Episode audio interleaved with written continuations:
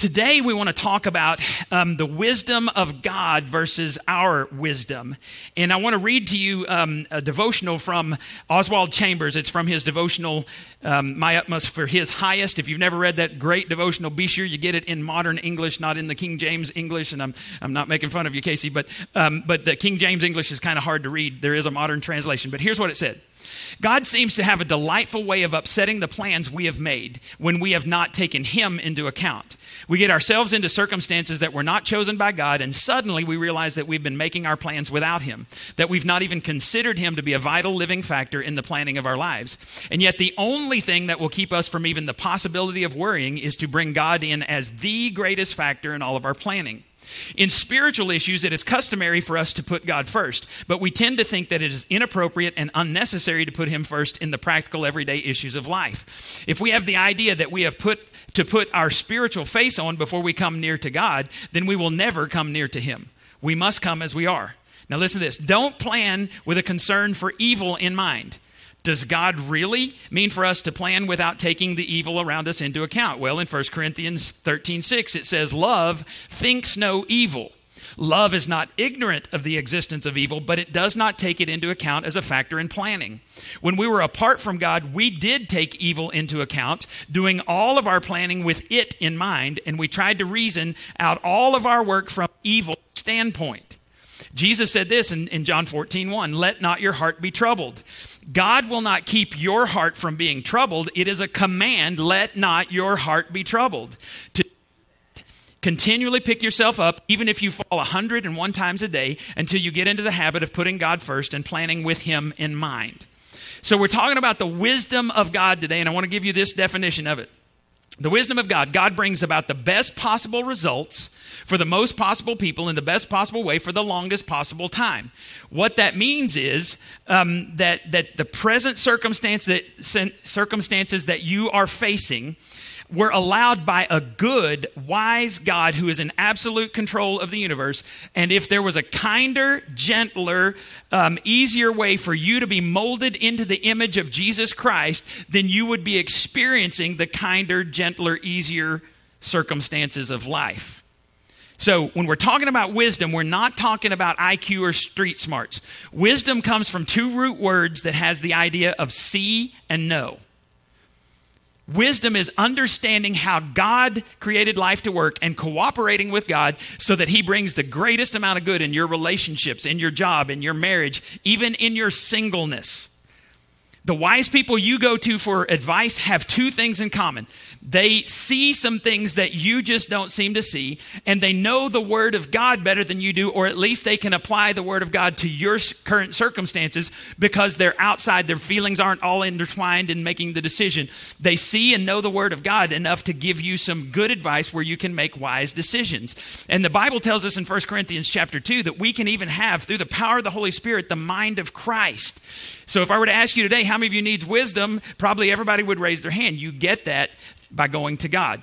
Now, if wisdom is to see and know, then the wisest of all is the one who can see and know everything from beginning to end. Who's the only person you the only being you've ever heard of who sees and knows everything from beginning to end? God.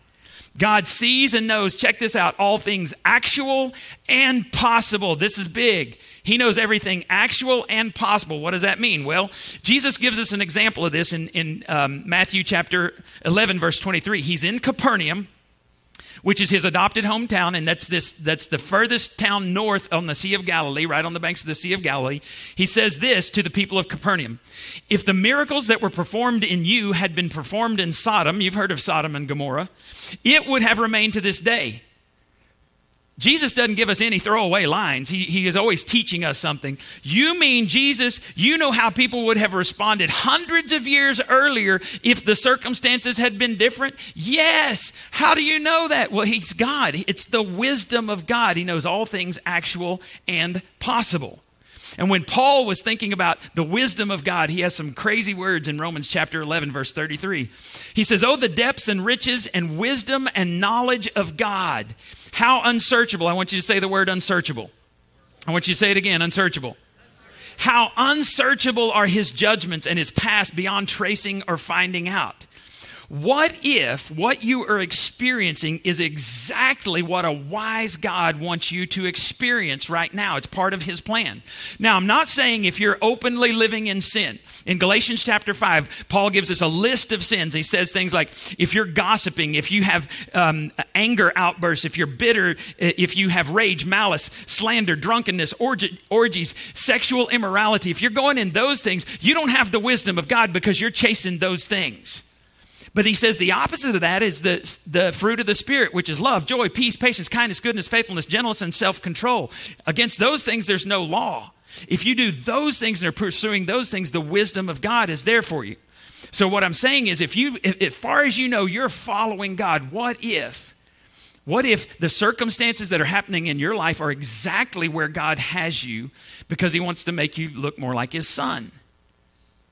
Would, if, if that were true, if the experiences you're, you're, you're going through right now, your circumstances, were designed by a wise God to make you look more like Jesus, what would that do for your attitude? Would it be better or worse? What would it do for your anxiety? Would you have more or less? Less, yes. According to Proverbs, we'll get to this in a minute, wisdom is rooted in, the, in fearing and obeying the word of God. Now, we said his wisdom is unsearchable, which means you can try to figure out God all you want to, and you're going to be frustrated. You'll never be satisfied. Why? Because our wisdom is contained in this little bitty thimble compared to God's wisdom. I'm 54 years old. All of my wisdom is contained in this little thimble compared to God's wisdom. I'm willing to bet all of my money, which isn't a whole lot. But I'm willing to bet that all of your wisdom would fit in this little thimble as well. I'm even willing to say that all the wisdom of every person in here who is watching online right now will fit into this thimble compared to the wisdom of God. Let's go a step further. I'm willing to say that all the wisdom of every person who's ever lived or ever will live can fit in this thimble when you compare your wisdom to the wisdom of God. Because God's wisdom is like the ocean. Or even better, God's wisdom is like space. How often do we go out and get some of God's wisdom before we make decisions? Instead, we trust in our own wisdom. You keep your wisdom, God. I'm going to listen to Doug, or I'm going to, I'm going to listen to Dennis, or I'm going to listen to Carlene, and, and all of our wisdom is going to be enough for this life, God. Yeah, y'all are laughing. Why are y'all laughing? Listen to this. This is uh, A.W. Tozer in his book, Knowledge of the Holy. Most of us go through life praying a little, planning a little, jockeying for position, hoping but never being quite certain of anything, and always secret, secretly afraid that we will miss the way. This is a tragic waste of truth and never gives rest to the heart. There is a better way. It is to repudiate our little wisdom and take instead the infinite ocean space like wisdom of God. Our insistence upon seeing ahead is natural enough, but it is a real hindrance to our spiritual progress. Look at this. God has charged himself with full responsibility for our eternal happiness, not, not this happiness, not temporary happiness. He's never promised that. Our eternal happiness. And look at this, and stands ready to take over the management of our lives the moment we get rid of our wisdom and scoop up some of his wisdom. So, the wisdom of God is unsearchable. Let me explain it like this. Suppose there's a man who has a job as a railroad operator. What I mean by that is he's the guy who has to switch the tracks. Now, this is back in the day before there were computers and all of those types of things. And so he would sit in his little hut and he would listen for and watch for the trains. He might get a little signal that would cause him to switch the tracks so that this train would go over here, this train would go over here, and everybody would be safe. The railroad depended on him to keep them safe. Well, he lives up on the hill, and one day he sees his five year old son running down the hill. He loves to come see dad while he's working, and he waves at dad and he gets distracted and he trips over the, the railroad tracks and he gets his foot lodged in the track just as father gets the signal and he hears and he sees a speeding train coming right for his son. He has no opportunity to go rescue his son. He has a decision to make. And my question to you is what is the wise thing to do? He can shift the tracks, which will probably kill all 500 people on board the train, or he can let the train run over his son and the 500 p- people will live. What is the wise thing to do? I did not ask, what would you do? I did not ask, what would you do if it were your son? I said, What is the wise thing to do? Because remember, the wisest thing um, has to do with the best possible results for the most possible people for the, for the longest period of time. If we were to discuss this tonight in my small group, especially if it wasn't your son, you might decide, hey, the best thing to do is let the boy die and 500 people live. But is that the wise thing to do? 500 people versus one. What if the little boy is the next Billy Graham and those 500 people dying would allow millions of people to experience eternity in heaven? What is the wise thing to do? What if the boy was going to find a cure to cancer or HIV or whatever? How, we don't know. What if the next Billy Graham were on the train and, and, the, and the wisest thing to do would be to let the little boy die? What is the wise thing to do? What if, what if, what if, what if? The only one who knows what to do in the Father's situation is the one who knows the hearts of all people, who knows all things possible and actual, and that is God. See, our lives, our lives are like rocks that you drop into a pond and the little ripple effects go out and you don't know where all those ripples are going to go. Many years ago, I chose to go to Baylor. And, and I dropped that, that rock in, and then I became a youth minister, and that was another ripple that came out. And then, without my knowing, Janie's mom made her go to youth camp. Janie did not want to go to youth camp. Janie's mom made her go to youth camp. She dropped that little rock in the pond. And this little ripple came over, and it ran into a ripple named Doug Washburn. And I went, hey, she's cute, but she's jailbait. And so we kind of flirted a little bit, but she was jailbait. And so then I should have, I'll, I'll, give you a picture of this. She sent me a picture when she graduated from high school, and that's when I was done. I was like, hey, I want that by my side. I was deep. I was deep back then. And so all of these ripples, what I'm saying is you don't know when you when you drop the rock in, you don't know where your ripples were going to go. In 2002, one of the ripples of our lives was starting this church. And, and the ripples have gone out through generations. It's going to impact our children, their, their children, and we don't even know how many ripples there are out there. The only one who knows is the wise God of the universe. See, controlling his creation is the God like simple math. If you can do two plus two equals four, the time it takes you to do that, that's the time for God to recognize all possibilities of all people, all motives, and where they're going to go, actual and possible. That's the wisdom of God. Do you remember um, when, when God responded to Job, if you've ever read that? Job was whining and complaining, life's not fair, life's not fair. Eventually, after 37 chapters, God shows up. And all of a sudden, he doesn't defend himself. What he does is he shows Job, You know nothing about my ways. And Job goes, I think I'm going to shut up now. See, what Job needed was not explanations, which is what his friends gave him for 37 chapters. What Job needed was a display of God's majesty. And when he saw God's majesty, all of a sudden he was very susceptible to God's wisdom. And I'm willing to say today, if you're not pursuing God's wisdom, it's because you hadn't seen his majesty. Because when you do, you'll say, God, fill me up with your wisdom, not mine. Now, let's, let's figure out how God displays his wisdom to us. First way is through creation. Creation actually, God's creation talks to us, but are we listening? He says this in, in Psalm 19, 1 through 7. The heavens declare the glory of God. The skies proclaim the work of his hands. Day after day, they pour forth speech. Night after night, they reveal knowledge. They have no speech. They use no words. No sound is heard from them. Yet their voice goes out into all the earth, their words to the end of the world. In the heavens, God has pitched a tent for the sun. It is like a bridegroom coming out of his chamber, like a champion rejoicing to run its course. It rises at one end of the heavens and makes its circuit to the other end. Nothing is deprived of its worth. Creation is amazing. If you took just the earth and you were to tilt it off the axis where it is, one portion of one degree, some people would freeze to death and some people would burn to death. The wisdom of God said, This is the tilt of the axis of the earth that is required for human lives not only to survive but to thrive. And the wisdom of God, He created it that way.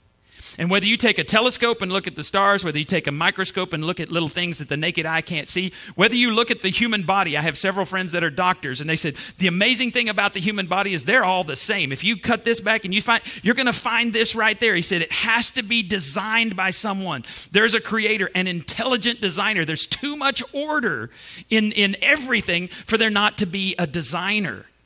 So let me ask you this. If someone designed the ecosystem, if someone designed you, do you think he's going to take less creativity in, in designing your life than he did the ecosystem that sustains your life? This world was not created forever. You were. Not the physical body, but your spiritual body. God made you for eternity, so He's got some good plans, some wise plans for your life. Second way God shows His wisdom is through providence. I love His providence. What that means is He orchestrates the things of life to accomplish what He wants to accomplish. Psalm 33 10 and 11 says this. The Lord frustrates the plans of the nations and thwarts all their schemes, but the Lord's plans stand firm forever. His intentions can never be shaken. Two years ago, January two years ago, I decided I was going to study through the Bible, not read through the Bible. I was going to study. I've got commentaries, have a notebook, and I write down on one side, I write all the things that I'm learning, what I read to you earlier, one of the things I wrote down. And then the other page, I start praying. And, and so I, two years ago, I decided to start doing that. and, and I want to keep all these things because it'll help me in future sermons and things like that. Um, and then five months ago, I was at a conference and I heard Chip Ingram speak. He's the guy who wrote the book, The Real God. And, and he said, he said, you need to do this in your church. And so Jeff and I started talking about it. I said, we need to do this. So five months ago, I decided I was going to preach this sermon series to our church. Three months ago, I actually put it on the calendar. And then this past week, um, I'm reading through um, the Psalms, and, and I am reading. So on Wednesday, I finished typing out my sermon. I made all my sermon slides and I put them on the computer. I always send Keith my slides and, and the, the announcements and things like that. And so he gets it ready for Facebook. And then I always text Christina that, that the listening guides are ready so she can come and get them and prepare them. So I was finished with all that. I get up on Thursday morning, and guess what psalm I'm reading on Thursday morning? It's Psalm 33. But I'm not thinking about the sermon that I just wrote yesterday. I get to verses 10 and 11, and I went, the Lord frustrates the plan. Wait a minute, God, I just put that in my sermon yesterday. How did you do that? I mean, have you ever had that? How did you do that? And God goes, two plus two is four. He said, You think it's a big deal that I planned that you read Psalm 33 the day after you wrote this? That's nothing compared to what I've done for my people, Israel. Because think about this all kinds of nations have risen and fallen who said, We're going to dominate the world and we're going to make statues so you always remember us. So the Persians, the Greeks, the Romans, the Nazis, how permanent were they? They're gone because God frustrates the plans of people. Contrast that with God's people, right? So God pledged thousands of years ago before way back with Abraham, I'm going to make you into a great nation. Your people are going to be like this the sand on the seashore, the stars in the heaven. And and then he tells David, you're going to have somebody from your line. Your one of your descendants is going to be the king forever. And so all of these people rose up, all these different nations attacked Israel. They scattered Israel was scattered because of persecution. More than one nation attempted to exterminate the entire Jewish race. How successful were they? And where are those countries today? They're no longer in existence. Now imagine if you're a Jew back when the Romans overran them and they actually destroyed all of the, the religious sites in Jerusalem. And for a while, Jews could not live in Jerusalem. They made it a Roman city. And then years later, they started excavating and they found all this stuff. If you go today, you don't see many Roman influences. You see the original Jewish influences. Why? Because God's plans stand firm forever. And if you're a Jew and you've just been run over and they say you can't even live in your holy city, you say, God, where are you? For, for 1948 years, where are you, God? Where are you, God? And what happened in 1948? Israel becomes a nation again because the plans of the Lord stand firm forever. How do you do that? It's the wisdom of God. See, God frustrates the plans of the people, of the nations. But whose plans stand firm? God's. Why? Because he's wise. Third way God shows his wisdom is through redemption. in, in my Bible at home, it's the Ryrie Study Bible, and uh, the heading for this section I'm about to read you says this The misunderstanding of the Holy Spirit's ministry of revealing, and, and he just leaves it like that, so I'm going to say revealing stuff. All right? So he's saying people misunderstand the Holy Spirit, how he reveals things to us, but he's about to tell us. 1 Corinthians 2, starting in verse 6. We do, however, speak a message of wisdom among the mature, not, not mature as in age or, or socially. He's talking about spiritually mature people. So Paul says, We, however, speak a message of wisdom among spiritually mature people, but not the wisdom of this age or the rulers of this age who are coming to nothing, like those nations I talked to you about. No, we declare God's wisdom, a mystery that has been hidden, that God destined for our glory before time began. So God, before there were ever people, before there was a world, God said, Here is the mystery that I'm going to reveal at some future point.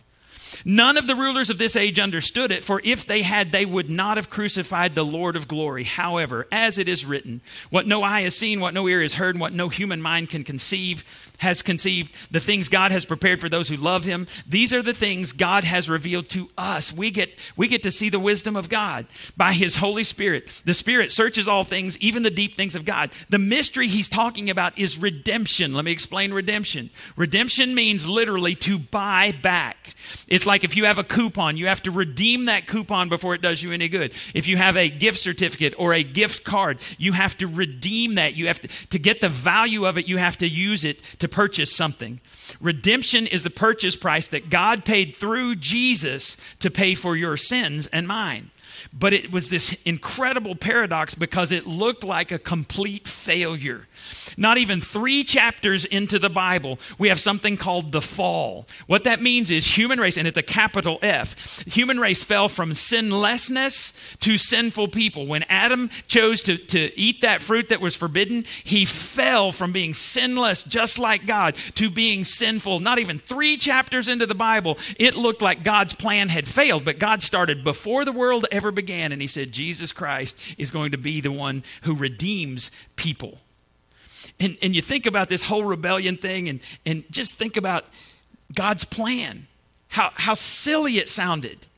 So he's going to, Jesus is going to be born at just the right time, born of a teenage girl surrounded by a bunch of animals. He's going to be placed in a feeding trough. The demons had to be thinking, I think they're texting one another. They're in a group text. Can, this is God's plan, lol. And then one other ty- types back and he goes, He's going to be raised by a carpenter. They're not really the elite in Jewish society. Capital LOL, which means laugh out louder. That's my interpretation. And then someone else goes, This is going to be easier than we thought. So, part of God's wisdom, he showed it through redemption, but then through his son. Fourth is his son. And look what it says here in, in 1 Corinthians 1.30. It is because of him, God, that you are in Christ Jesus, who has become for us what? Help me out. He has become for us what? Wisdom from God. And then look, he says that is our righteousness, our holiness, and then this word redemption. Pretty amazing. He grows up, he lives this perfect life, and then he doesn't exactly pick the Einsteins of the world to be his followers, his immediate 12. He chose a motley crew of fishermen, liars, thieves, a zealot, an outcast, and a couple of wackos. I say wackos because only a wacko would say, Hey, Jesus, should we call down fire from heaven to destroy this nation that's rejecting us? Jesus like, What? That's not the wisdom of God. Why did he choose those guys? The wisdom of God. Because when ordinary people like you and me are purchased back from our sin and our lives are changed, and we begin to look like Jesus Christ. And we begin to reflect the glory of God to people outside this, this, these walls. Who gets the glory? Well, it ain't me, it's God. The wisdom of God is here's my plan. And when folks follow my plan, other folks follow my plan. The enemy must have thought, okay, we're going to crush him. And Isaiah says they did. He was crushed for our iniquities, he was bruised for our sins. And their scheme just seemed to work flawlessly. If you read this, it just worked flawlessly in the Old Testament, the New Testament. And then I think they L O L E L. That's laughed out loud even louder. I'm, again, I'm just making stuff up. When Jesus hung on the cross, they laughed out loud even louder, and then they waited until he died so they could dance on his grave. We've won. Can I tell you that's created thing wisdom? I've been telling you for weeks now there's two categories of beings there's the creator by himself, Everything else is created. Thinking that they had won, that's created thing wisdom. In the wisdom of God, it's better for one man to die so that anyone who comes through him can live forever in a place called heaven. So Jesus said, I'll pay the price. For anyone's sins who, who wants it paid, I'll pay the price. And his, his enemies seriously underestimated, underestimated what he meant when on the cross he said, It is finished. They thought he was finished. But what was finished was redemption. The plan to buy us back was finished. Man, they were wrong. But see, God's foolishness looks like, God's wisdom looks like foolishness to, to you and me, to ordinary people. It looked like a failure. But when he died on the cross, he went down to the invisible world and he said, Death is finished. Satan is finished. Sin is finished. It's been rendered powerless. And I think the demons were like, dude, you're dead. So what does he do? He rose from the dead to validate everything he just said. And the demons went, Oh, no, we're done. What seemed completely ridiculous ended up being the wise plan of God. J.I. Packer says this God's almighty wisdom is always active and never fails. All his works of creation and providence and grace display it, and until we can see it in them, we are just not seeing them straight. Have you ever thought, God, where are you? And I just don't understand your plan? God's working, but we're using our wisdom to try to understand it, not his. But we cannot recognize God's wisdom unless we know the end for which He is working. God's wisdom is not and never was pledged to keep a fallen world happy or to make ungodliness comfortable. Not even to Christians has he promised a trouble free life, rather, the reverse. He has other ends in view for, for our life, for life in this world, than simply to make it easy for everyone. What is he after then? What is his goal? What is his aim? He plans that a great host of mankind should come to love and honor him. His ultimate objective is to bring them to a state in which they please him entirely and praise him adequately, a state in which he is all in all to them. And, and I highlighted this because I just love this. He and they rejoice continually in the knowledge of each other's love. Check this out. Men rejoicing in the saving love of God set upon them from all eternity. He decided before time time ever began, and God rejoicing in the responsive love of men drawn out of them by grace through the gospel. This is God's aim. You love Him, He loves you. This is the point. And until we grasp God's ultimate purpose for our lives, we are going to be frustrated with life because we're trying to figure things out in our wisdom. And I'm going to be brutally honest with you today. I don't know very many people who say to God, God, whatever you need to do to mold me into the image of your son, do it. What I know is a lot of people who claim to be Christ followers who say, you know, God, your son should really look more like me. Your will should be more like my will. Your wisdom should be more like my wisdom. And then they can't figure out why their lives are so jacked up. Because God doesn't work that way. Why won't you come through, God? God, I thought your number one agenda was to make me happy. No. His number one agenda has never been your personal fulfillment. His number one agenda is not to cure your loneliness through another human being. His number one agenda is not to give you a bigger, nicer house or a better car or whatever else the world has out there. God's number one agenda for your life is your redemption. He wants to buy you back from your sins and make you look more like Jesus Christ. And so his wisdom in your life is all, often bringing unbearable pain into your life because it takes that pain to pry your fingers off of the idols to where you say, Not my will, but your will be done. That doesn't happen through prosperity, it happens through pain. God knows that you're trading what is great and eternal and best for something that's temporary and finite. He wants to exchange your wisdom for his wisdom. Well, how does he do that? Proverbs tells us in Proverbs 1 7. The fear of the Lord is the beginning of knowledge, but fools despise wisdom and discipline. And, and again, in my, in my reading of Psalms, there's two different ways to fear the Lord. One is respect, reverence, awe. God, I don't want to mess up your plan. I don't want to mess up this life you've given me. The other one I, I just read about today was these sinners in the first four verses of, of Psalm 36. The sinners dreaded God because they were guilty and they knew God was about to judge them guilty. That's a, that's a dread of, oh no, I'm caught and I'm going down.